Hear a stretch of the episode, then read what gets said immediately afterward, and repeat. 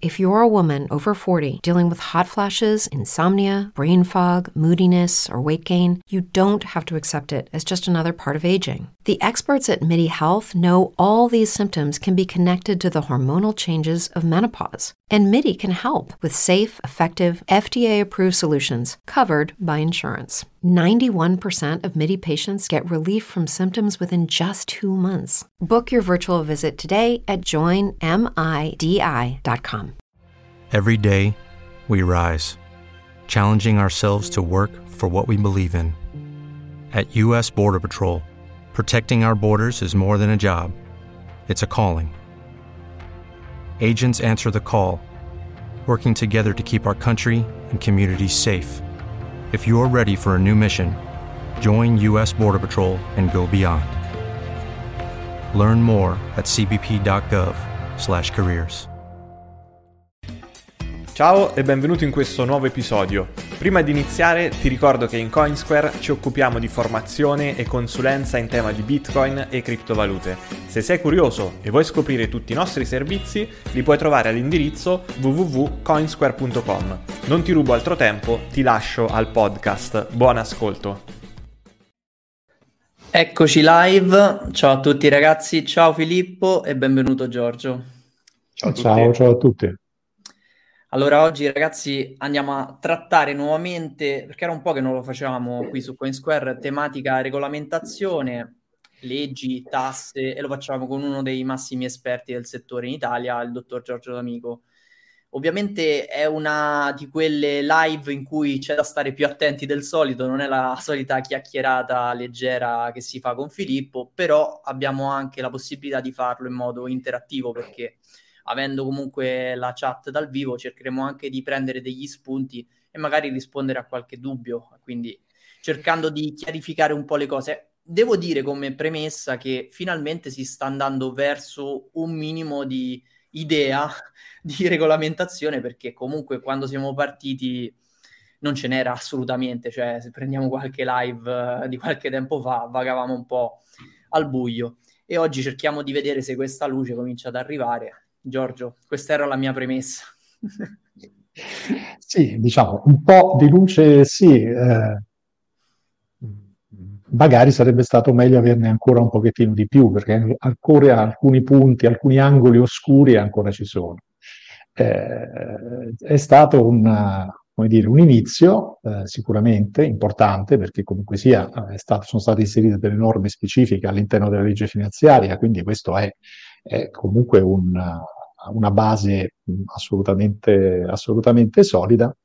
Su alcuni aspetti, come forse qualcuno di voi avrà già letto, ci sono stati degli interventi anche su Sole 24 Ore, quindi diciamo fonti eh, autorevoli, sono state fatte anche delle critiche, ci sono stati eh, alcuni eh, aspetti che sono stati evidenziati come abbastanza ancora problematici, perché ci sono alcuni problemi di natura interpretativa sui quali dovremo aspettare di eh, vedere cosa dice l'Agenzia delle Entrate, non più attraverso interpelli, quindi non più attraverso risposte informali, ma mh, ragionevolmente in maniera ufficiale attraverso delle circolari. Quindi mm. eh, adesso la legge c'è, come avviene abbastanza frequentemente anche per le leggi che non riguardano le criptovalute, le criptoattività, ma le leggi fiscali in generale, poi serviranno dei chiarimenti delle istruzioni applicative e quindi, eh, siccome anche ci sono delle scadenze non vicinissime, ma comunque neanche troppo lontane, perché si parla di quest'estate,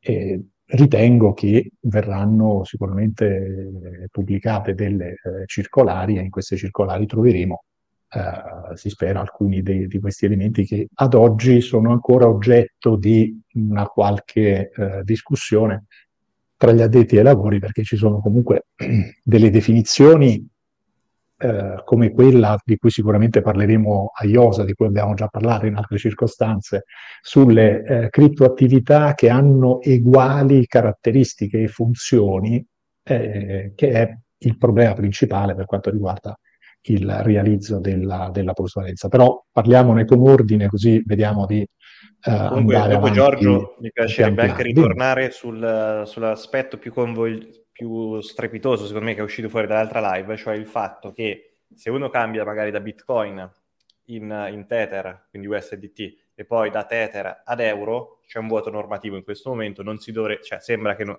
è strano però, sembra che non si dovrebbero pagare eh, imposte. Allora, guarda, eh, dalla, da, da, quando ci siamo parlati l'ultima volta, eh, come dire, ci sono state delle, delle, de, delle riflessioni ulteriori. Allora, sì, quello è una delle possibili interpretazioni che si può dare di questo fenomeno, perché se tu mi dici che un cambio una permuta da una criptovaluta all'altra è fiscalmente irrilevante, significa che sostanzialmente eh, quando io cambio da una criptovaluta all'altra non sto, eh, non sto facendo la plusvalenza, non sto realizzando la plusvalenza.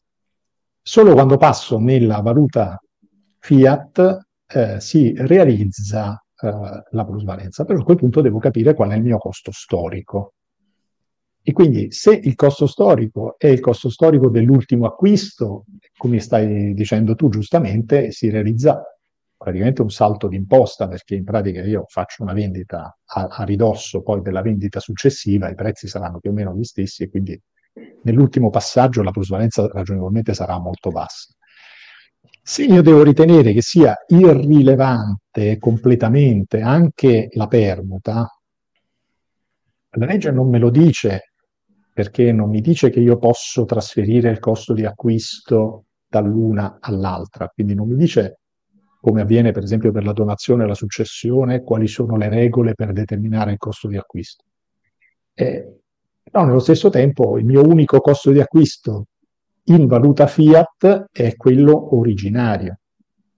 Allora una delle interpretazioni con cui ho discusso in questo periodo con dei colleghi era quella di dire le criptoattività in realtà, le criptovalute sono tutto un unico calderone dove ciò che conta è quanto ci messo dentro, i soldi che tu ci hai inserito dentro. Eh, nel momento in cui vai a ritirare dei soldi, si pone il problema della plusvalenza. A quel punto, eh, se possiamo mettere le slide, così vi faccio vedere il, sì. la, la, la, questione, eccole qua. A quel punto si pone il problema di come devi tassare eh, la plusvalenza all'interno delle cifre che tu stai riscattando. Allora aspetta che... Ecco, questa è la, la slide. Immaginando che siano rilevanti soltanto i valori in valuta fiat. Quindi io ho investito 1000 euro, poniamo il caso, e oggi il mio portafoglio vale 3000 euro. Voglio prelevarne 500, quindi ne sto prendendo di nuovo in fiat dai 3.000 che io oggi ho in criptovalute, ne prendo fuori 500. Ci sono tre modi in cui io posso calcolare le mie imposte. C'è un approccio aggressivo, in base al quale la mia imposta è zero. E poi vi dico qual è. C'è un approccio prudente, in base al quale la mia imposta è 130, quindi tutti i 500 sono reddito, sono imponibili e quindi ci devo pagare sopra il 26%. E poi c'è un approccio intermedio in cui ho un'imposta di 86,66 e adesso vi faccio vedere come vengono calcolate. Allora, il primo presupposto, il primo approccio, quello aggressivo, è un approccio che dice fin tanto che io non ho ritirato tutto ciò che ho investito, non sto facendo altro che riprendermi il mio capitale. Quindi, in quanto è un movimento di capitale, non c'è reddito e quindi l'imposta è zero.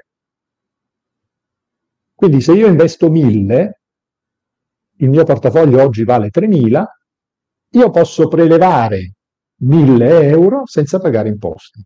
Poi su tutto quello che preleverò in più rispetto a 1000 euro, quindi sugli altri 2.000 euro, se io oggi dovessi andarli a riprendere, pagherò il 26%. Quindi io pago l'imposta intera a partire dal primo euro in più rispetto a quello che ho investito. E questo è un approccio sostenibile. L'approccio inverso è quello che dice, ok, hai investito 1000, il tuo portafoglio oggi vale 3000, tutto ciò che prelevi fino a concorrenza dei 2000, quindi tutto tranne i 1000 iniziali, è reddito. Quindi tu prelevi i 500 sono interamente imponibili. Ne prelevi 1000 sono interamente imponibili, ne prelevi 2000 sono interamente imponibili, ne prelevi 2500 avrai 2000 imponibili e 500 esenti perché sono una restituzione del tuo capitale iniziale. E questo è l'approccio prudente perché è chiaro che tu paghi l'imposta a meno che non sia proprio l'ultima parte di capitale che ti stai riportando a casa. L'ultimo approccio, quello intermedio, diciamo così, è anche l'unico che in qualche maniera è stato canonizzato eh, dall'Agenzia delle Entrate in un contesto però completamente diverso, che è quello delle polizze assicurative. Le polizze assicurative, dove tu paghi un premio, questo premio poi capitalizza, dà dei rendimenti e quando tu vai a riscattare la polizza hai una restituzione che chiaramente se tu riscatti tutta la polizza avrai una parte imponibile che è tutto quello che ritiri in più rispetto al capitale iniziale. Ma se ne ritiri solo una parte, quindi fai un riscatto parziale, l'Agenzia delle Entrate in una circolare del 2012 ti spiega che devi fare un calcolo di natura proporzionale. E quindi devi prendere il valore del portafoglio finale rispetto al capitale iniziale e sostanzialmente stabilire qual è la quota di capitale che ti stai riprendendo indietro e la quota per differenza, la quota di reddito sulla quale dovrai pagare le imposte. Questo approccio intermedio è un approccio molto razionale e sicuramente eh, ragionevole. Per quello che riguarda le polizze assicurative, chiaramente si può applicare perché nelle polizze assicurative ragionevolmente ci sono attività finanziarie che hanno un largo mercato, che sono quotate su mercati regolamentati, c'è una compagnia assicurativa che può fare, eh, e come normalmente fa, da sostituto di imposta e quindi fa tutti quanti i conteggi, ti valorizza la polizza al momento del riscatto e ti applica l'imposta con queste modalità. Per le criptovalute chiaramente questo è molto più complicato, perché da un lato non c'è un intermediario, diciamo così, al quale viene conferito un incarico di questo tipo, ma soprattutto non c'è una quotazione, uh, di, merc- una quotazione di mercato regolamentata, una quotazione ufficiale, sulla base della quale io posso fare la valutazione del mio portafoglio al momento del riscatto. Cioè, il giorno che io dovessi andare a ritirare 500 euro, dovrei fotografare il mio portafoglio, valorizzarlo, rapportarlo all'investimento iniziale e sulla base di questo rapporto andare a calcolare la mia quota di reddito. Sempre che il mio investimento non si sia realizzato, diciamo così, in maniera graduale, quindi ho messo prima 1000 euro, poi ne ho messi altri 1500, poi ne ho messi altri 2000 e poi ne ho ritirati 500 e poi ne ho rimessi 1000, perché la situazione si complica in maniera abbastanza significativa se devo applicare questo approccio proporzionale. Quindi, oggi come oggi, diciamo che probabilmente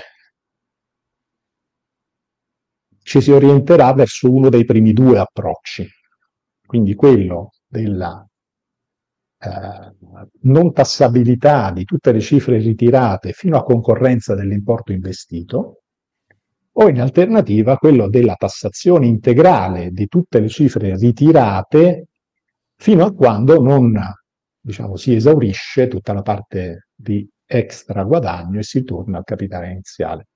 Devo dire tra le due che le caratteristiche del mercato delle criptovalute, eh, in generale le caratteristiche di questo mercato dove non ci sono operatori ancora pienamente regolamentati, ha delle connotazioni anche, eh, se vogliamo, d'azzardo o comunque di elevato rischio, che fanno pensare che eh, se io pago le imposte sulla parte iniziale, quindi se pago reddito e poi mi riservo di recuperare il capitale soltanto alla fine, il rischio grosso è quello di non recuperarlo mai questo capitale, perché se salta in aria l'exchange o, o succede qualsiasi altra cosa, o c'è una drastica caduta dei valori, chiaramente eh, io non ho più da recuperare nulla.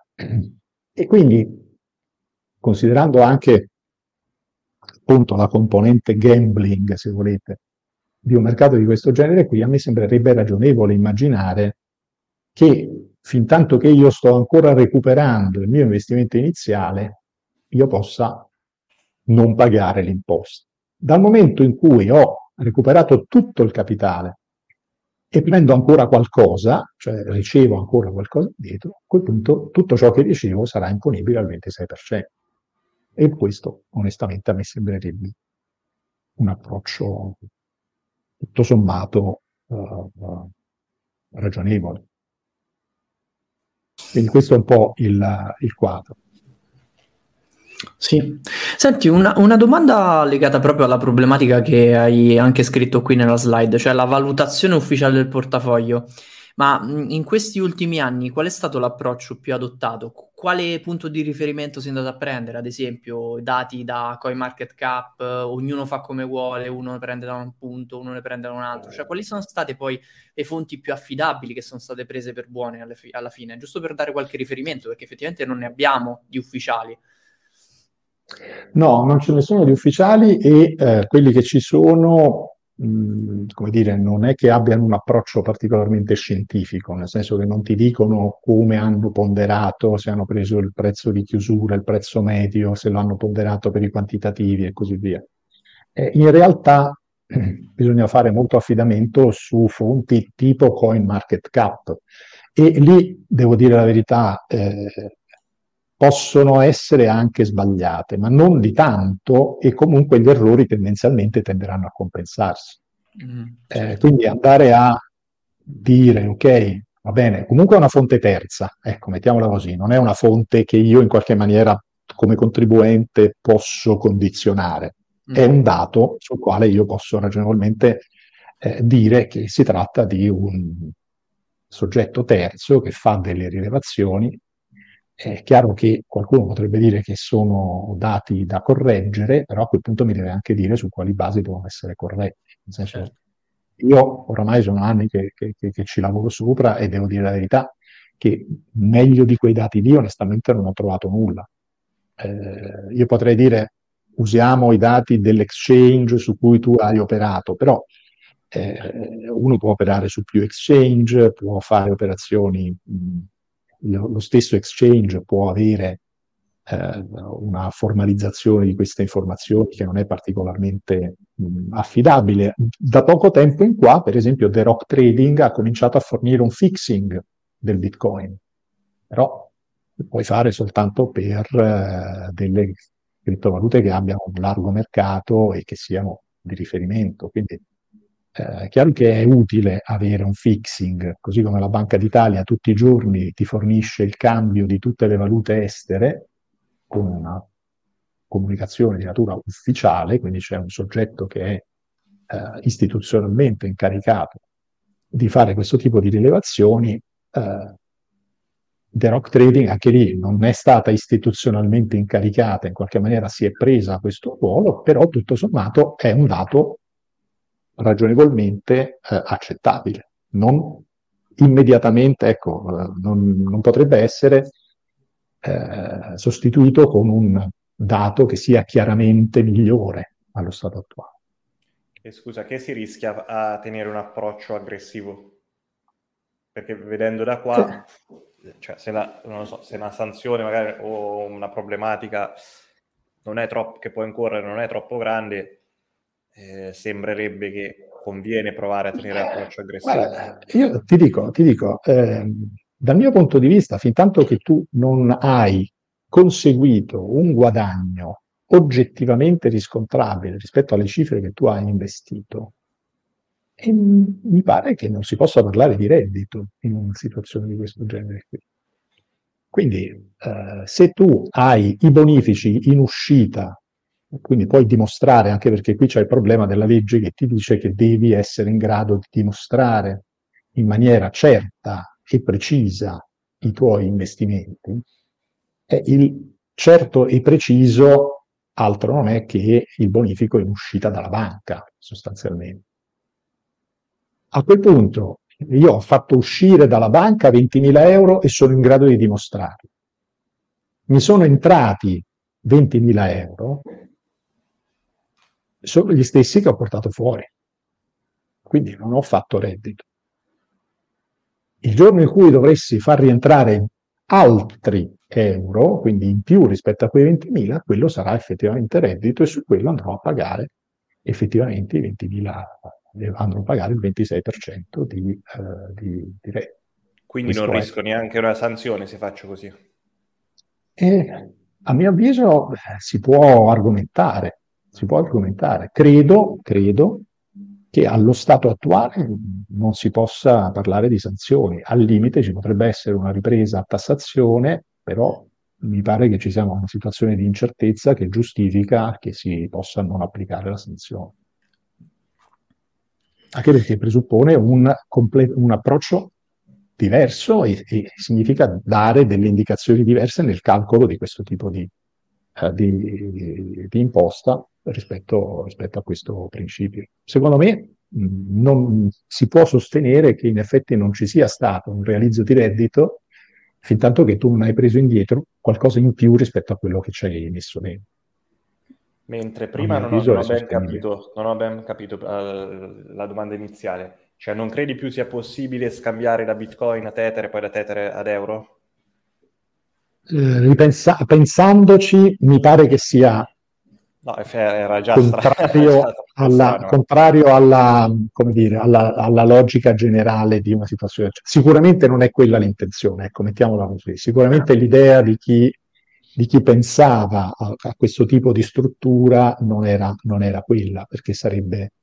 E tutto sommato sancire la irrilevanza degli scambi eh, significa sancire l'irrilevanza anche ai fini della determinazione del costo storico. E, eh, sono questioni piuttosto purtroppo tecniche, nel senso che la legge ti dice, se tu le ricevi per donazione, la legge ti dice espressamente che il costo storico è il costo storico di colui che te le dona, quindi il prezzo a cui lui le ha pagate quando le ha comprate te lo dice la legge. E quindi tu sai qual è il costo storico che devi applicare. Anche qui, se io compro 10.000 euro di criptovalute poi te ne dono me, metà, è automaticamente vero che io ti sto facendo una donazione con un costo storico di 5.000 euro? No, in realtà, perché non è esattamente così eh, perché potrebbe esserci stata una rivalutazione, io ti potrei donare soltanto la parte che si è rivalutata. E potrei farti una donazione soltanto della parte inutile. E allora lì, anche lì si porrebbe il problema di dividere queste due componenti di reddito e capitale nel momento in cui io faccio questa donazione. Sono tutte questioni che dovranno essere, dovranno essere studiate. A tenere quell'approccio invece si rischiano sanzioni? L'approccio quale dici? È quello, facciamo finta che io ho già, ho già prelevato quello che avevo messo dentro nel mondo cripto e provo a fare questo giochetto di, di scambiare Bitcoin e Tether, poi Tether e euro e faccio il prelievo. Qui rischio sanzioni. Allora, eh, allora, nel momento in cui tu riporti indietro di più di quello che hai messo dentro, il rischio che eh, venga configurato un reddito oggettivamente esiste oggettivamente esiste. Quindi su quello eh, ci potrebbe essere una, una, problematica relativa alle sanzioni. Sì. Okay. Anche lì abbiamo sempre una problematica eh, di incertezza nell'applicazione della norma, ma io credo che queste incertezze verranno fugate abbastanza rapidamente, anche perché c'è tutto un dibattito in corso su questo tipo di argomenti. Eh, Dario, allora, tempo fa mm. mi aveva chiesto questo. Allora, cosa dichiaro se converto in euro degli USDT presi in borrow, dove il collaterale però non è Tether ma è eh, WBTC? Mm. Allora, eh, quando tu prendi in prestito una attività finanziaria, eh, il costo storico di quell'attività finanziaria è il valore del debito che tu hai per restituirla. Quindi bisogna capire qual è il, il prezzo del giorno in cui ti sono state attribuite. Quindi il giorno in cui tu prendi questi USDT in prestito, quello è il prezzo a cui li hai comprati. È come se tu avessi un'uscita di euro. Eh, nel momento in cui li vendi, e li vendi per euro, stai facendo una plusvalenza su questo. Su questo. Il, il Wrapped VTC che ti è rimasto dentro avrà a sua volta un costo storico, quel costo storico resta lì. Quindi se io metto dentro, se, se io prendo 10.000 euro di BTC, li wrappo, li metto in collaterale, mi faccio dare 10.000 eh, USDT e poi vendo 10.000 USDT, non mi sembra che ci sia stato un realizzo della plusvalenza, perché io comunque sono indebitato, devo restituirli. Quindi sono, li ho presi in prestito e li dovrò restituire a quel prezzo. E è sempre, eh, è sempre diciamo così, un, un argomento sul quale bisogna fare una certa attenzione, però il dato oggettivo è che il mio BTC sta ancora lì e io non l'ho venduto. Ovvi- ovviamente se io non dovessi restituire il prestito, venisse esercitato, diciamo, venisse riscattato il pegno, venisse venduto il bitcoin e a quel punto il mio debito venisse azzerato grazie alla vendita del bitcoin, in quel punto, a quel momento si pone il problema che io sto smobilizzando in euro il mio, eh, il mio investimento. Ecco, siamo ancora in una fase in cui stiamo cercando di risolvere i problemi facili, poi quando andiamo sui problemi difficili diventa ancora più complicato. In base all'approccio aggressivo che hai descritto prima, vedevo questa domanda in chat e secondo me questa è un'estrema sintesi, bene o male, di quell'approccio lì. Guarda, sì, Adriano scrive: sì, sì. Buonasera a tutti, ma se un approccio si, come approccio si utilizzasse soltanto la differenza dei bonifici in uscita con quelli in entrata e su quella si pagasse il 26%, ossia il capital gain. Sarebbe questa una sintesi di quell'approccio? Eh, sì, attenzione, non nell'anno ovviamente, ma accumulando tutto quello che hai fatto dall'inizio della tua attività. Quindi se hai messo dentro 5.000 euro, poi ne hai messi dentro altri 3.000, eccetera, eccetera, tu hai un, un, un capitale che ti aumenta, diventa 8.000, poi diventa 10.000 e così via. Quando poi vai a recuperare, vai a, a riprendere in euro, scali da quel valore lì. Eh, e quando poi hai azzerato, da quel punto in avanti vai a pagare il 26%. Quindi non è che se io nell'anno ritiro 20.000 e metto dentro 10.000, pago soltanto su 10.000, non è così che funziona. Devi andare a considerare tutta la stratificazione tue, dei tuoi investimenti fin dall'inizio della tua attività.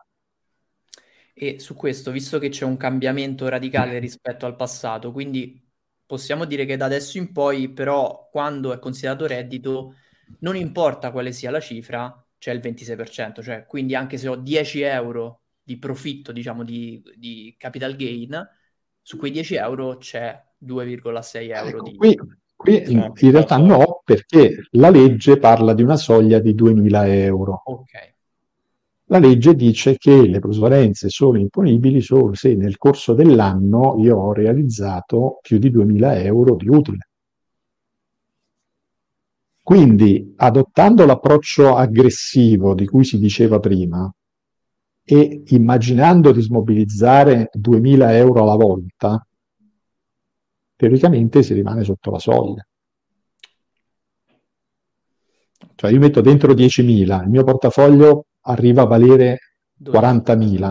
Mm. Io ne riprendo indietro 10.000 e non pago niente perché sono gli stessi 10.000 che ho messo dentro, ne lascio lì 30.000. E poi li prendo, questi 30.000 li vado a riprendere indietro a 2.000 alla volta. All'anno? Ogni anno, sì, ogni anno. E immaginando che rimangano lì, immaginando che ci siano, che, che, che, non, che le fluttuazioni poi non, non abbiano impatti, in 15 anni li riporto a casa e non ho pagato niente. Sì, vabbè, da una parte i rischi sono tanti anche perché c'è la svalutazione in 15 anni, c'è il rischio custodia, eh, ci sono certo. tanti aspetti. Con tutti, con tutti, i rischi del caso, eh, però da come è scritta la, la norma e quindi il discorso della soglia, del realizzo, eccetera, eccetera, sembrerebbe di poter dire che su quei 2.000 euro che io riporto nell'anno eh, non devo pagare le imposte perché la legge dice che è imponibile soltanto se supera nell'anno i 2.000 euro. Attenzione, questa è una cosa che abbiamo già detto in altre circostanze, non è una franchigia, è una soglia. Quindi Se io incasso 2001 euro, pago il 26% su tutto. Ok. Ok? Non è che pago solo su un euro e che i 2000 sono sempre franchi. Quindi devo pagare su tutti i 2001 euro. Invece fino a 2000 no. Poi Su questa è 2000 una è tutto domanda, sempre. domanda che ci fanno sempre, ma se spendo direttamente Bitcoin o, o altre criptovalute, eh, sia in beni sia in asset, senza mai tornare in euro, come verrai tassato? È come andare in euro. Se io compro in Bitcoin una cosa che vale 100 euro, è come se avessi riportato a casa 100 euro. Il- l'utilizzo diretto della, della cripto è equivalente al cash out, sulla base del valore di quello che io ho, ho ricevuto in cambio. E questo è, diciamo, pacifico, cioè non è questione, di- non è, non è questione discutibile. Sari ci fa una bella domanda. Allora, Prego. ah, scusa, vai, vai, no, pensavo avevi finito. No, no, no, stavo- no, vai, vai, fai tu le domande, io stavo Eh, solo guardando. L'approccio aggressivo si applica anche ai cash out fatti nel 2021? Oppure vale da, da ora in poi? Allora, il dato certo è che le leggi fiscali valgono, eh, non possono essere retroattive, quindi valgono dal momento in cui entrano in vigore in poi.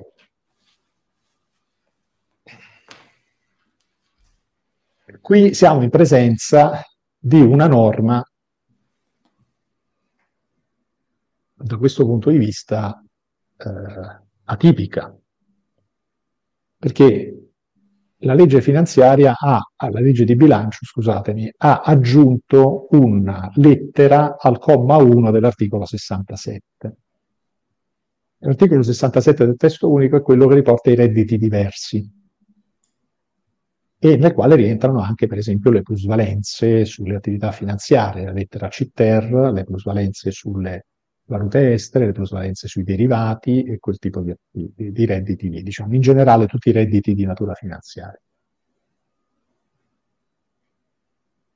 Fino ad oggi il consenso generale da parte degli operatori era che l'elencazione contenuta nella, nell'articolo 67 fosse un'elencazione di tipo tassativo. Tassativo vuol dire che se la legge dice che quella certa cosa è imponibile, è imponibile.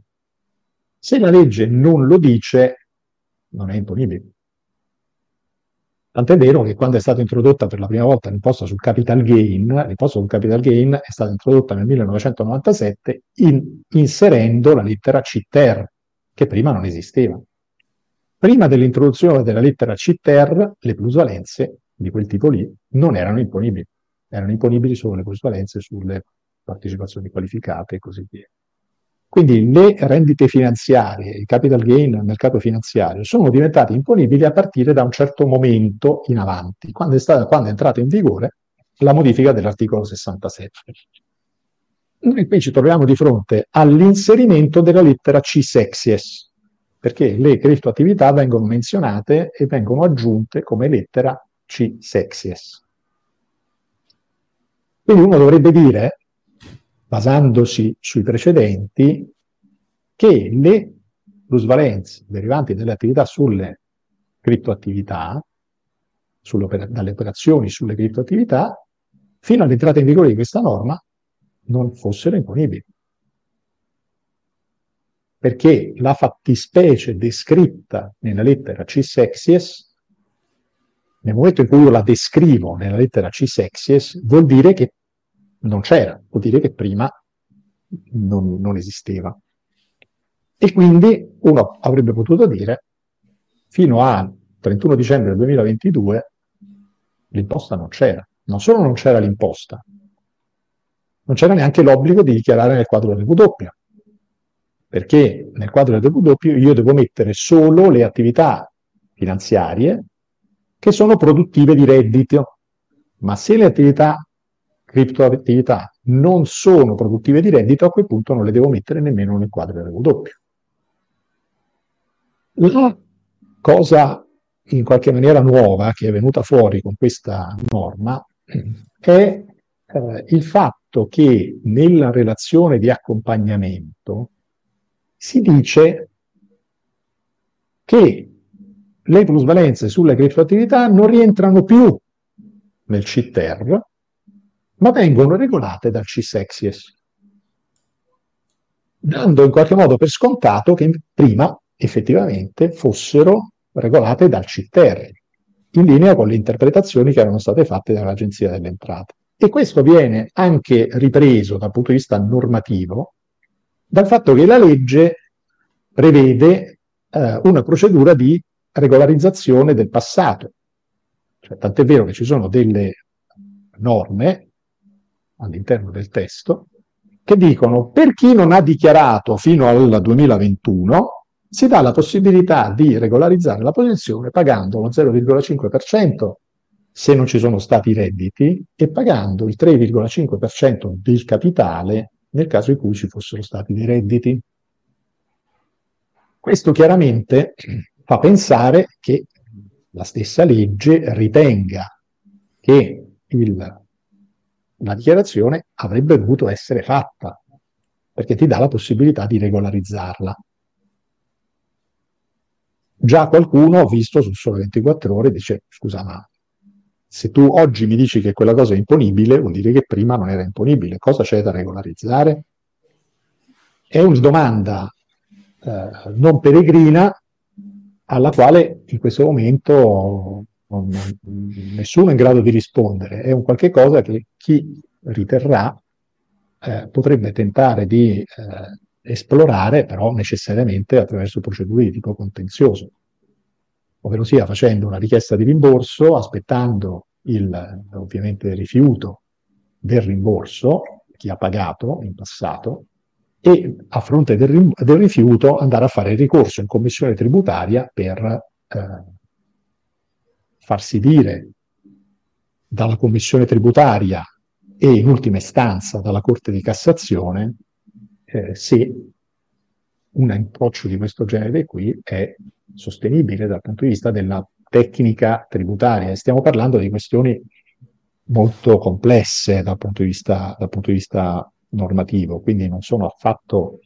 eh, questioni semplici e sono cose che comunque a mio avviso richiedono alla fin fine l'intervento della, della Corte di Cassazione. Quindi non sono cose che si risolvono maniera, in maniera diretta, così, così banale. C'è questo, c'è questo, aspetto che è sicuramente eh, anomalo, diciamolo per quello che è, in cui c'è una legge che entra in vigore ma che regolamenta anche fenomeni che si sono verificati prima della sua entrata in vigore.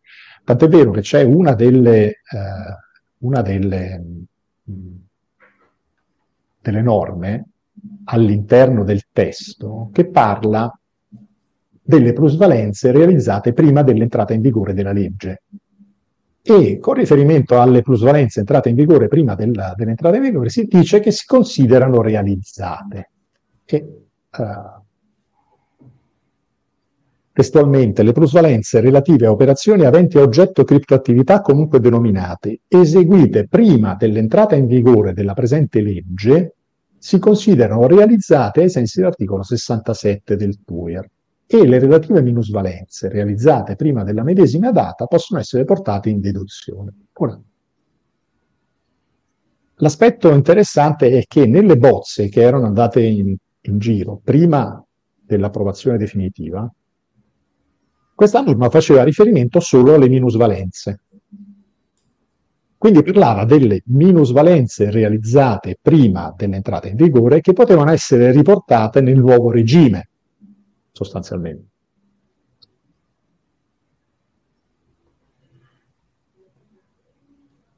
Quando è passato il testo definitivo, nel testo definitivo sono comparse anche le plusvalenze e le plusvalenze si considerano realizzate non è facile uh, capire quali siano le implicazioni di questa cosa, cioè che cosa significa uh, dire che si considerano realizzate, anche perché io potrei tranquillamente aver applicato l'articolo CTER, cioè la lettera CTER, e quindi aver calcolato le mie plusvalenze quando avevo superato i 51.645, eccetera, eccetera, e aver pagato le imposte sulla base di quelle regole. Ma se io oggi mi trovassi nella situazione di dovermi regolarizzare, al di là del fatto che posso applicare il 3,5% che è forfettario, però teoricamente sarebbe applicabile, potrebbe essere applicabile anche il ravvedimento operoso. E questo è un aspetto sul quale anche bisognerà fare degli approfondimenti perché la norma non esclude l'applicabilità del ravvedimento operoso, però dà un'ulteriore possibilità di regolarizzare la posizione utilizzando il, eh, la, la, la regolarizzazione prevista dalla legge. E ci possono esserci delle situazioni in cui a me conviene calcolare l'imposta e pagare l'imposta e le sanzioni sul, sull'importo effettivo attraverso il ravvedimento piuttosto che pagare il 3,5% sull'intero capitale. Chiaramente le due cose potrebbero essere eh, concorrenti. Solo chi non ha mai presentato nessuna dichiarazione dei redditi, quindi non può fare il ravvedimento operoso, perché il ravvedimento operoso presuppone che comunque una dichiarazione dei redditi si, sia stata presentata, quindi che ci sia una dichiarazione da integrare, perché altrimenti io non posso, dopo 90 giorni non posso più integrare la dichiarazione, la dichiarazione si apre omessa. A quel punto io comunque, anche non avendo presentato la dichiarazione dei redditi, posso accedere alla regolarizzazione prevista dalla legge di bilancio. Eh, anche qui qualcuno commentava, non può essere così interpretativa la cosa. Eh, purtroppo eh, capita spesso anche in altri ambiti che in realtà lo sia.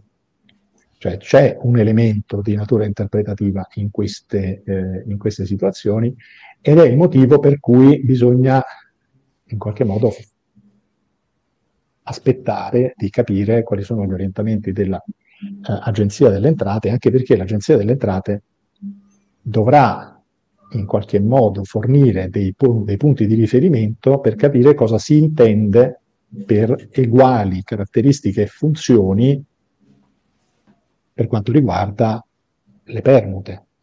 Perché la, la permuta tra valute, tra criptoattività, viene qualificata come presupposto per il realizzo della plusvalenza. Quindi la permuta è un fenomeno che genera plusvalenza. Poi però viene introdotta una eccezione a questa regola che dice che se la permuta avviene fra due criptoattività che hanno uguali caratteristiche e funzioni, allora è fiscalmente irrilevante. Capite che c'è molto da interpretare in una definizione di questo tipo qui, perché eh, la prima versione della legge diceva medesime caratteristiche e funzioni. Il testo definitivo dice uguali caratteristiche e funzioni e già lì si tratterebbe di capire qual è la differenza fra medesima ed uguale quando si parla di caratteristiche e funzioni di che cosa? Delle criptoattività. E quali sono le caratteristiche e quali sono le funzioni che devono essere uguali affinché io possa considerare irrilevante perdita.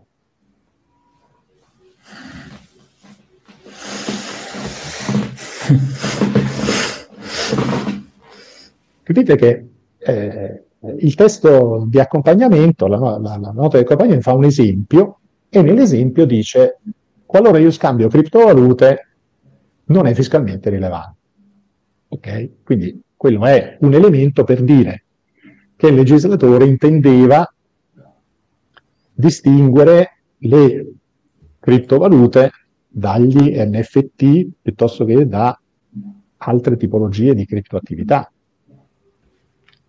Eh, siamo nel campo delle ipotesi mm. e la relazione di accompagnamento è uno degli elementi sui quali si può discutere quando si parla di questi argomenti qui. Quindi dovremmo aspettare di vedere cosa dice l'Agenzia delle Entrate, anche perché vi posso assicurare che dal punto di vista pratico avere due, tre, quattro, cinque categorie diverse e doversi domandare tutte le volte se quella permuta è o non è fiscalmente rilevante complica la cosa in maniera esponenziale, cioè rende, rende i conteggi molto più complicati eh, rispetto a altre, altre ipotesi. A quel punto o si dice che tutto ciò che entra nel mondo cripto fino a che non esce non mi interessa, e è un approccio assolutamente sostenibile, e, oppure tanto vale considerare ogni transazione come se fosse un passaggio in euro, un riacquisto in euro, perché altrimenti eh, mm. diventa, diventa difficilissimo da gestire. ST chiede se non sono mai state dichiarate le cripto nel corso degli anni fino ad oggi. Conviene agire adesso per mettersi in regola o è meglio attendere che vengano prima chiarite le modalità della sanatoria? Eh, secondo me conviene attendere che, che, vengano chiarite le modalità della sanatoria, onestamente. Perché tanto ormai siamo in una situazione in cui è aperto il termine per la regolarizzazione.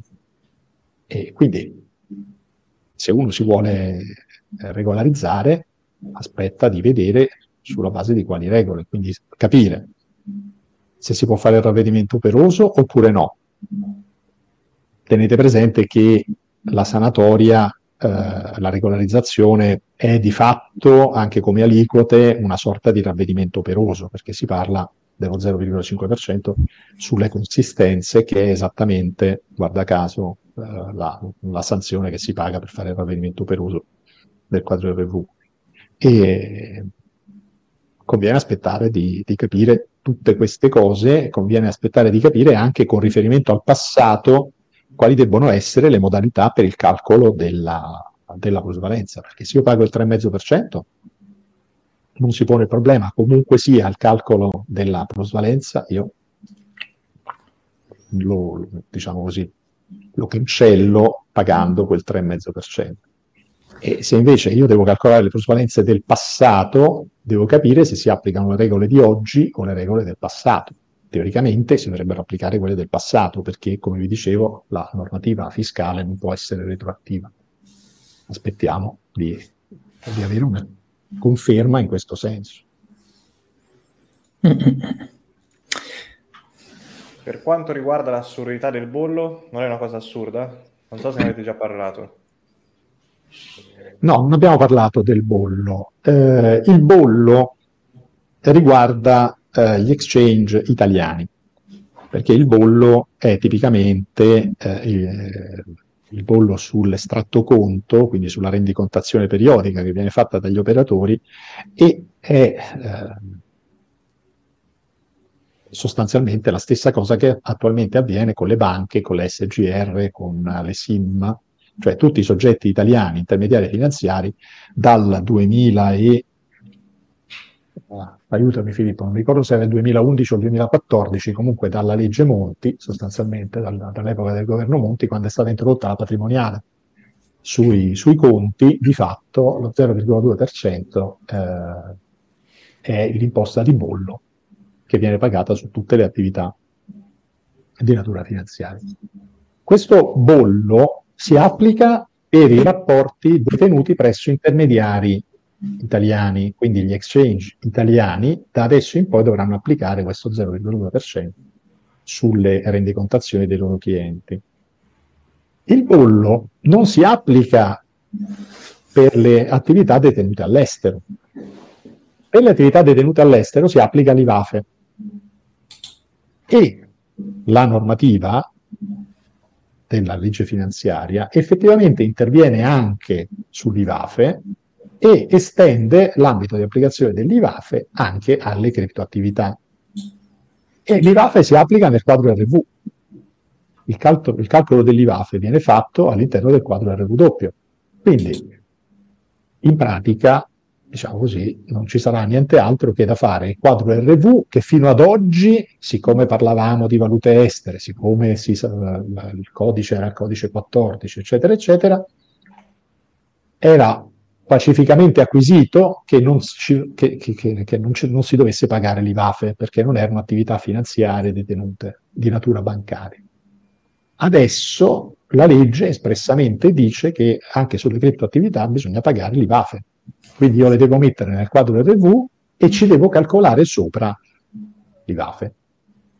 Quindi si applicherà, eh, che sia assurdo non sia assurdo, onestamente diciamo assurdo è una categoria che difficilmente può essere valutata con riferimento alle imposte. Come mi è già capitato di dire, forse in qualche altra circostanza, le imposte sono imposte, nel senso letterale del termine. Qualcuno le impone. Eh, e, e, in quanto sono imposte è sterile domandarsi se siano comunque in Italia hanno esagerato. hanno esagerato in Italia? Eh, schiavitù perché messe tutte insieme Beh, ma non se vogliamo fare questo genere di discorsi filosofici diciamo così questo è una, è, una goccia, è una goccia nel mare cioè, se vogliamo la cosa è cominciata molto prima.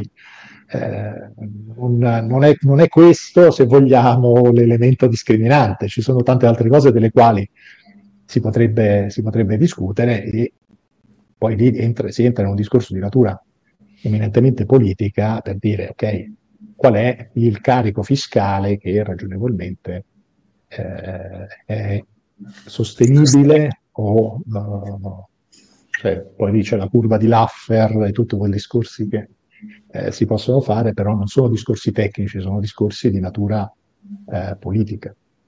Eh, lo, stato attuale, lo, stato attuale, è che eh, la normativa che abbiamo comporta una serie di oneri molto significativi eh, e questo è uno di quei campi in cui c'è anche un, ci sono dei cambiamenti. Poi che siano mh, diciamo, quello che fa la goccia che fa traboccare il vaso, onestamente non, non, lo so, non mi sembra. Ci sono tante altre cose sulle quali si potrebbe, si potrebbe eh, argomentare, mettiamola così. No, anche per coinvolgimento, la percentuale di popolazione coinvolta è troppo piccola per essere quella goccia che fa traboccare il vaso, se mi modo di vedere, però eh, ovviamente discutibile il tutto, però noi dobbiamo analizzare quelli che sono i fatti, perché se vogliamo fare una chiacchierata sul, sulle opinioni sarebbe A giugno potremmo anche fare un, esatto, potremmo fare una, un discorso di natura generale, filosofica, sulle imposte, sul, sul, sull'impatto che le imposte hanno eh, sull'attività economica e, e quant'altro, però diciamo che andiamo un po' fuori tema rispetto a quello che ci siamo dati questa sera. Sì, senti, ho letto tante domande legate al mondo NFT, perciò volevo generalizzarla un po'. Come ci si comporta da quel punto di vista? Cioè, ho fatto un mio investimento, però io non sono un trader che magari compra, non so, anche Bitcoin perché voglio fare una plusvalenza e quindi cambiarlo poi in futuro, ma un collezionista, ho visto un NFT, l'ho pagato 500 euro, quell'opera, quell'unico magari, si è rivalutato e decido poi nel tempo di rivenderlo. Che tipo di operazione, come si configura un'operazione di questo tipo? Eh, allora, premesso che anche qui su questi casi particolari bisogna andare a leggersi un pochettino meglio la norma, però di primo acchitto io ti dovrei dire, qui la legge dice che si applicano queste imposte su queste tipologie di attività. E quindi eh, gli NFT sono criptoattività e diventano imponibili al 26%. Eh, l'unica cosa sulla quale fare eventualmente attenzione è il, il, fatto che si possa sforare in un'attività di natura professionale. Perché se tu professionalmente eserciti questo tipo di attività, eh, allora diventi un mercante d'arte eh, e non sei più un, di fatto collezionista speculatore. Il collezionista speculatore rientra in questa categoria. Sei uno speculatore e paghi il 26% perché la legge dice che si applica il 26% su, sulle criptoattività. Quindi l'unica ipotesi che potrebbe complicare il quadro, non è facile stabilire esattamente una demarcazione fra, fra l'una e l'altra, è quella relativa all'attività professionale. Per come è scritta la norma, eh, mi sembra che alzi l'asticella dal punto di vista della, della qualificazione di attività professionale. Quindi in realtà eh, a meno che non ci sia una vera e propria organizzazione, a meno che non ci sia una, eh, appunto, a meno che uno non si indebiti, non faccia attività promozionale, non abbia, diciamo, una struttura finalizzata alla eh, compravendita di eh, NFT, direi che abbastanza tranquillamente si rientra nell'applicazione di questa norma. Ok, sempre quindi ricordando che c'è il paletto perché la plusvalenza se non supera i 2000 comunque a quel punto non rientra. No. La plusvalenza fatta nell'anno deve rimanere al di sotto, se rimane al di sotto dei 2000 euro non è imponibile.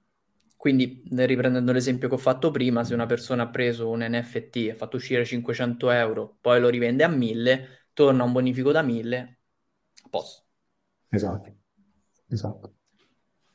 Basta che sia in grado di poi, eh, insomma, verificare, far, far, vedere la sua operatività, insomma, di giustificarla. Infatti vedo un'altra domanda che è interessante, che è quella, ma quindi in questo caso, perché prima parlavamo del discorso, poi andiamo a questa schermo, eh, ma se lo andiamo a diciamo a diluire nel tempo, no? Quindi facciamo questo ritorno dei 2000 entro i 2000 negli anni. Una persona quanto tempo si dovrebbe tenere lo storico? Beh, qui quello che posso dire io è fa comodo a te più tempo lo hai quello storico perché effettivamente se non riesci più a dimostrare quello che hai fatto poi è tutto reddito o sbaglio Giorgio da questo punto di vista? Eh sì sì perché la legge dice espressamente che è onere del contribuente eh, dimostrare eh, il costo storico, quindi dimostrare la spesa sostenuta per l'acquisto, con elementi certi e precisi eh, in mancanza il costo è zero. Quindi il rischio è quello di veder qualificato l'intero corrispettivo come reddito e non avere la possibilità di detrarre il costo, il costo di acquisto.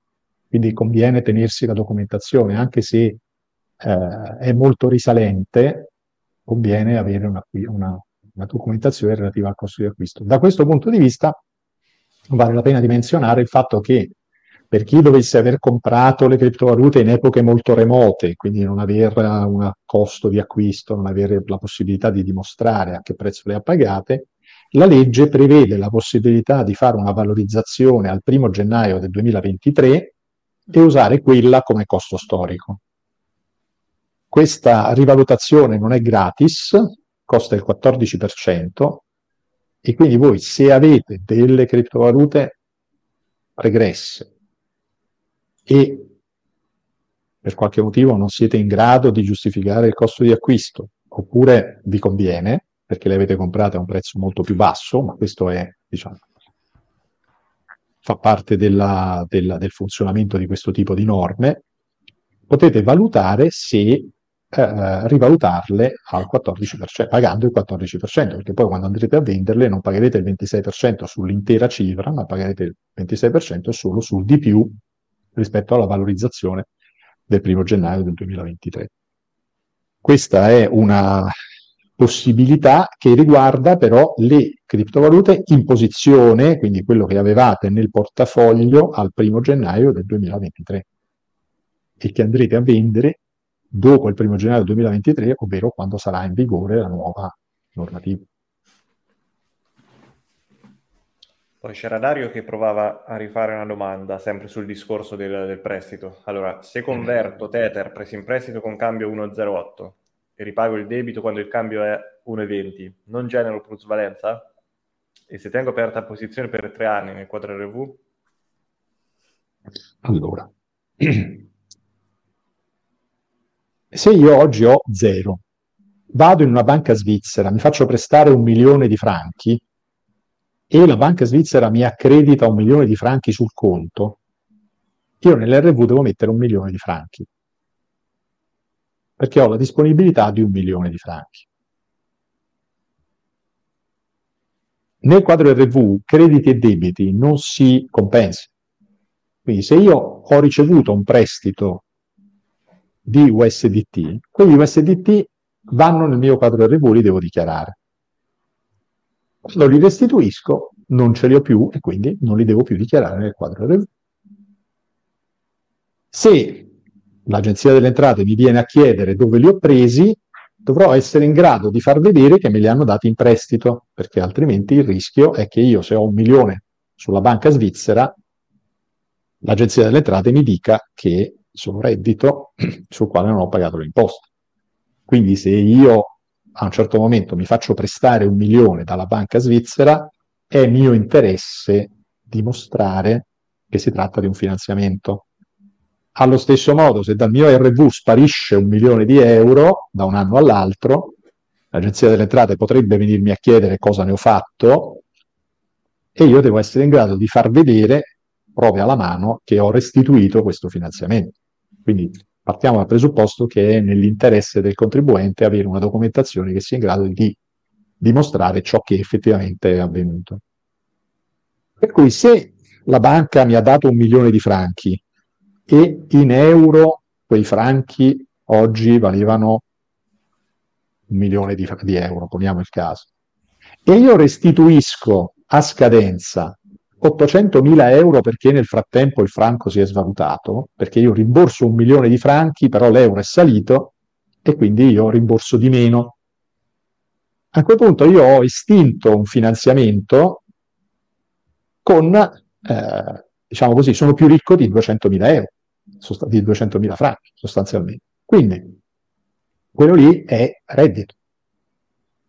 Nel momento in cui ho convertito gli USDT eh, da, una, uh, da, da, un cambio 1,08 a 1,20 e poi restituisco il finanziamento quando è 1,20, io lì sto generando una plusvalenza. Tenete presente che i debiti è come se fossero soldi in banca, solo hanno il segno diverso. Quindi se io ne restituisco di meno, è come se avessi incassato dei soldi in più e così via. Quindi non, non è complicato alla fine. Cioè, si tratta di fare il calcolo di quello che avete generato dal punto di vista eh, economico. E il rimborso di un finanziamento è un cash out. Non c'è altro da dire. Se io uso le criptovalute per rimborsare un finanziamento, sto facendo un cash out. Tenete presente, nella norma non troverete mai la parola cash out, questo è un aspetto significativo. Il cash out non esiste nella, nella legge, il cash out è una definizione eh, degli operatori, diciamo, dal punto di vista pragmatico, però l'utilizzo della criptovaluta quando io la uso per ottenere un certo tipo di contropartita, a quel punto non è più una permuta, non è più mia e quindi io la devo considerare come un realizzo in euro al valore del giorno. Ma se quel milione l'ho venduto in euro nel momento che li ho presi in prestito, dichiaro qualcosa che non ho più. Mm, no, non ho capito, nel senso lo hai venduto e te lo sei rimpatriato, ma, sai, ma hai ancora il debito. Non, non seguo. Resta il debito estero, rimane un milione, non lo devo dichiarare perché se io il milione lo, me lo spendo, chiaramente non c'è più niente da dichiarare nel quadro del doppio, però il mio debito rimane. Quando poi lo vado a rimborsare dovrò gestire eh, diciamo, l'aspetto amministrativo eh, eh conseguente. Se mi vendono le criptovalute che ho lasciato impegno, è esattamente la stessa cosa che se io avessi rimborsato il finanziamento, uguale. Va bene, direi che, che, ci siamo, Tizio. Se non vuoi pescare magari un'altra domanda, penso che ci, ci siamo. No, eh, ho dato uno sguardo, anche siamo arrivati anche all'ora abbondante. E ovviamente per quello che si poteva fare abbiamo cercato di analizzare un po' i diversi aspetti e poi i dubbi rimangono come ogni volta perché poi eh, si va avanti, è un progredire questo. Eh, ti dico, su, forse su peggio, peggio così che prima, forse? Forse Giorgio prima aveva trovato una quadra. Eh, perché era passato diverso tempo, perché si è arrivati a un certo tipo di concordare sui vari interpretazioni e interpelli. Adesso c'è una stesura nuova e bisogna... Eh, si formano tutte le nuove domande a cui dare le risposte. Esatto, bisogna portare, bisogna far corrispondere alla realtà, bisogna calare nella realtà il testo della norma. Prima c'era stato uno sforzo interpretativo su un su un testo tutto sommato consolidato, perché la, la, la normativa che riguardava le valute estere era una, era una, normativa molto consolidata e quindi sulla quale ci si muoveva con una, una certa confidenza, e adesso entriamo in un campo completamente nuovo, quindi dobbiamo eh, trovare le nuove interpretazioni e, e, calare nella realtà pratica delle norme eh, oggettivamente nuove che prima non esistevano. Questa della irrilevanza fiscale eh, è una novità. Um, anche definire cosa sia la fiscalmente irrilevante eh, non è semplice perché non, non, c'è una definizione di irrilevanza fiscale che a me risulti, è la prima volta che, che viene menzionata. E, e, quindi stabilire cosa si intende per irrilevante fiscalmente non è banalissimo. Guarda, senza non voglio rischiare di andare fuori tema, però secondo me, e qui ci voglio proprio fare una battaglia, il, il, pro- il, grosso problema nasce anche dal fatto di accomunare tutto nello stesso calderone con questa definizione di attività, no? criptovalute, tu- tutto insieme. Quindi oggi perché abbiamo queste difficoltà? Perché Bitcoin è come USDT, eh, è come un token qualsiasi, è come un NFT si, si, mette tutto lì dentro e cerchiamo di, di, capire come andare a districare la cosa. Il problema è che non hanno per niente la stessa natura né a livello di emissione né a livello poi di controvalore o di utilizzo o di gestione anche di infrastrutture. Quindi il tutto è veramente difficile da interpretare nel momento in cui non abbiamo definito i blocchetti.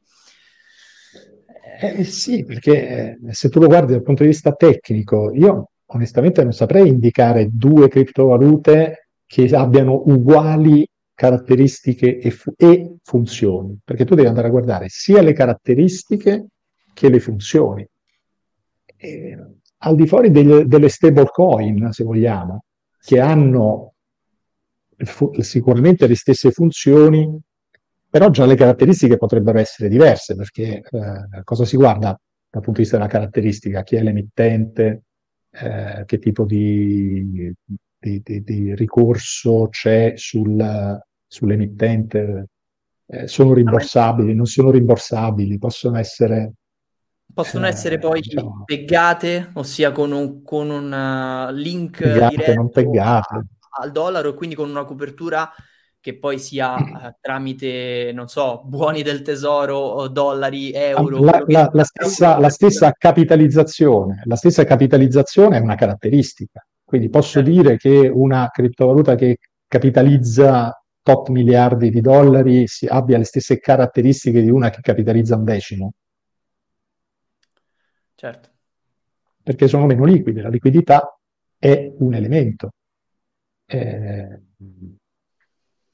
caratteristica, il luogo di residenza del soggetto che emette la stablecoin. È una caratteristica. Se io ho un soggetto di Hong Kong è diverso da un soggetto degli Stati Uniti, è diverso da un soggetto lussemburghese, tanto per dire. Eh, cioè USDC è statunitense, eh, USDT, Tether è lussemburghese, eh, BNB è eh, non si sa bene dove. Mm. Eh. Ma infatti, qui giusto per poi chiudere questo discorso, eh, di solito le regolamentazioni eh, più, più, funzionali o più funzionanti sono quelle che sono andate sul semplice senza poi doversi per forza di cose calare in esempi così complicati e specifici che poi per forza di cose escono fuori. Noi con una regolamentazione così che vuole tendere a essere complessa, ma poi ha tantissimi buchi, ovviamente ognuno di questi poi viene aggredito da domande e non finiranno mai praticamente, perché di casistiche come quelle che oggi abbiamo preso qualcosa no, di queste domande, se ne possono creare proprio tante di casi estremi, di casi particolari. Eh, in realtà, ah. quando abbiamo detto il discorso della ok, io ho fatto uscire un bonifico e mi è entrato quell'altro bonifico, vedo quali sono le differenze in base all'operativa che ho fatto, secondo me è uno de- dei punti pi- più semplici che si potrebbe prendere proprio per andare un po' a districare questo aspetto. Cioè, sono uscito da un mondo Fiat, entro in un altro aspetto, se ritorno nel mondo Fiat, qual è stata la differenza? Ecco, questo già potrebbe essere un punto di partenza per riuscire ad avere un'idea, insomma. Sì, sì, sì, e tieni presente che questa qui sarebbe in effetti un approccio ragionevole e sarebbe tutto sommato l'approccio più semplice. Se lo vai a guardare dal punto di vista pratico, non è semplice nemmeno questo, perché se nel momento in cui tu in, cominci ad avere più investimenti che si incrociano con più disinvestimenti, quindi tu hai entrate e uscite, eh, si complica l'aspetto relativo all'IVAFE, perché tu devi calcolare l'IVAFE sulla base degli importi per il tempo intercorso, quindi l'IVAFE la devi calcolare eh, stratificando, diciamo così, gli importi investiti. Eh, si, si, complica poi da nessuna parte questa normativa, contrariamente a quello che avviene per le eh, valute estere, ti dice che devi usare il LIFO. Mm. Almeno a memoria e a prima lettura non c'è qualcosa che ti dice si hanno percedute per prime le criptoattività acquisite più recentemente. E quindi anche lì capire se si applica il LIFO, se si applica il costo medio, se si applica eh, il FIFO, è tutto un, uh, discorso che andrà, che andrà, approfondito. Adesso non voglio sembrare, non voglio dare la sensazione di creare più dubbi eh, di quelli che si, che si tolgono, però ad oggi uno può dire applico la norma in una maniera ragionevole, coerente, fermo restando il fatto che oggettivamente ci sono degli aspetti ancora eh, interpretabili. Ecco, mettiamola eh sì. così. Tra l'altro era arrivata proprio questa domanda qua.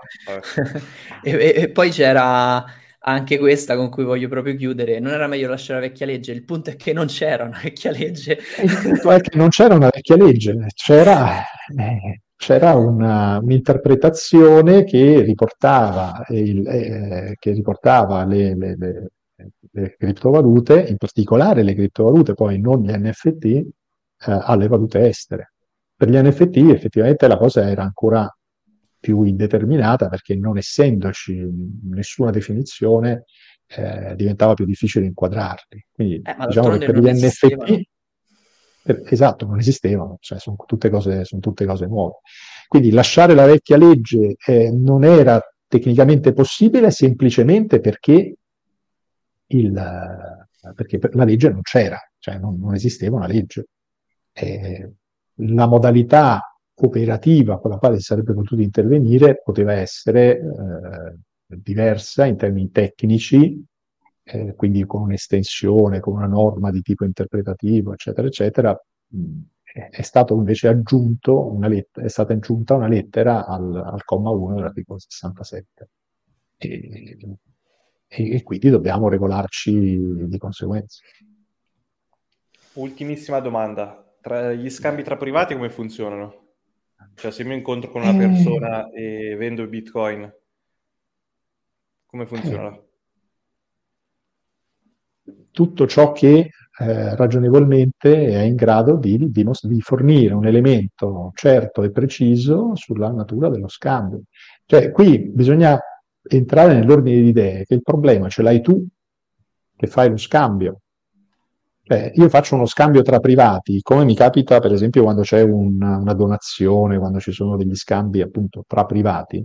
E, ragazzi, conviene fare una scrittura privata conviene fare una memoria, una PEC, uno scambio di corrispondenza, con il quale si dice in data oggi io ti do queste cose e tu me le paghi X, possibilmente con il bonifico in maniera tale che ci sia una, una, un'operazione tracciabile. Quindi se io devo comprare da un privato dei bitcoin, avrò un pezzo di carta scritto dove si dice io ti vendo, tu mi paghi con bonifico su questo conto per questo importo a fronte del trasferimento questa, su questo indirizzo della blockchain eh, e questo numero di transazioni. A quel punto, eh, eh, diciamo, non è la foto dell'oggetto dello scambio, ma è la transazione sulla blockchain, insieme alla, a un minimo di documentazione che ti spiega di che cosa si sta parlando.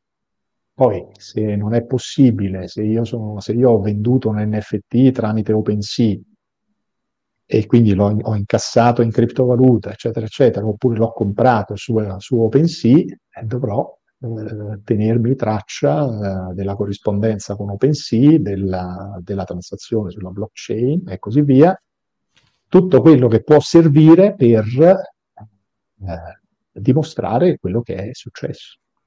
Tutto qua. Bene, elementi grazie. certi e precisi per dimostrare il costo di carico. Grazie mille Giorgio. Grazie, Grazie mille per, per, per averci fornito sì, per la disponibilità e per aver risposto a tutte queste domande. Potete Grazie a voi. Ecco, prima... vorrei, lanciare, vorrei, lanciare, un messaggio di speranza, nel senso che comunque sia, eh, voglio dire, non è una situazione insormontabile e i margini di eventuale, dire, rischio o di incertezza non sono così terribili, cioè si può fare il 99, il 90% del lavoro eh, nella ragionevole aspettativa di fare le cose fatte bene. Poi al limite ci si prende un piccolo rischio su questioni, diciamo, marginali e quello eventualmente andrà gestito. Ecco. Quindi vorrei lanciare un messaggio di speranza, nel senso che non stiamo parlando di una roba completamente indeterminata, di una roba che è completamente eh, incomprensibile. Ci sono dei punti sui quali ancora ci potrebbe essere qualche, qualche spazio di, di, aggiustamento, ma nel complesso sappiamo di che cosa si sta parlando e si può fare la maggior parte del lavoro con una ragionevole aspettativa di farlo bene. Questo vorrei, come messaggio finale, vorrei dare questo tipo di messaggio, cioè non vorrei dare la sensazione che stiamo ancora nel, nel campo delle cento pertiche. Ecco, mettiamola così. Beh, poi volevo ricordare comunque per chi volesse avere mh, contatto comunque con Giorgio anche per aspetti consulenziali o di natura poi privata, ovviamente tramite CoinSquare ci sono poi riferimenti, anche scrivendo direttamente ai recapiti CoinSquare possiamo mettere in contatto con Giorgio stesso. Grazie Giorgio, veramente, come grazie. sempre. Grazie a voi ragazzi, grazie, grazie. buona serata a tutti. a tutti. Ciao alla prossima. Ciao a tutti ragazzi. Ciao ragazzi. ciao. ciao. ciao.